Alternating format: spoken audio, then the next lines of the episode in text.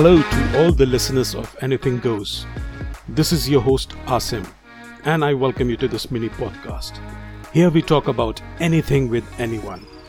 I would discuss interesting topics from the field of technology, history, and food. So tune up for my mini podcast every Sunday.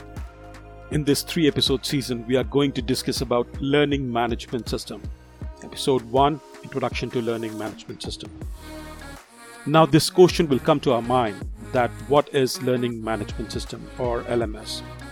An answer to this question is in modern days, it is a software application or a web based technology for administration, documentation, tracking, reporting, automation, and delivery of educational courses. It provides an instructor with a way to create and deliver the content, monitor student's participation, and assess their performance. A learning management system may also provide students with the ability to use features like online content, live classes, and they can take up online practice tests or assessments. It is frequently used by organizations of all sizes like national and government agencies, private companies, traditional educational institutions, and online e learning based institutions. The system can improve traditional educational methods while also saving organizations time and money.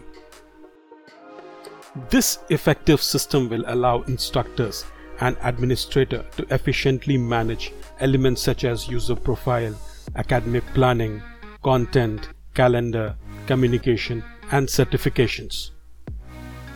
The primary use of learning management system is for knowledge management, which is also known as KM.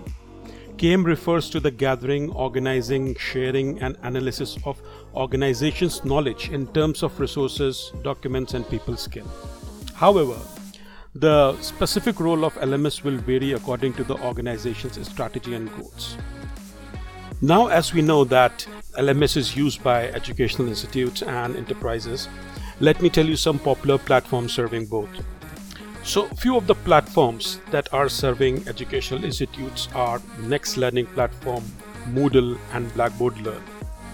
And there are some popular enterprise level platforms that includes Adobe's Captivate Prime, Docebo's LMS, Talent LMS, iSpring Learn, and eFront. The first introduction of modern day LMS was in late 1990s, but it was not this popular. LMS has developed a reputation and got a massive growth in usage due to the emphasis on remote learning during the COVID-19 pandemic. So guys, this is all for now. In next episode we would look into history of LMS. Till then, if you have any questions, you can mail me at i at rate. Till then, see you. Bye bye.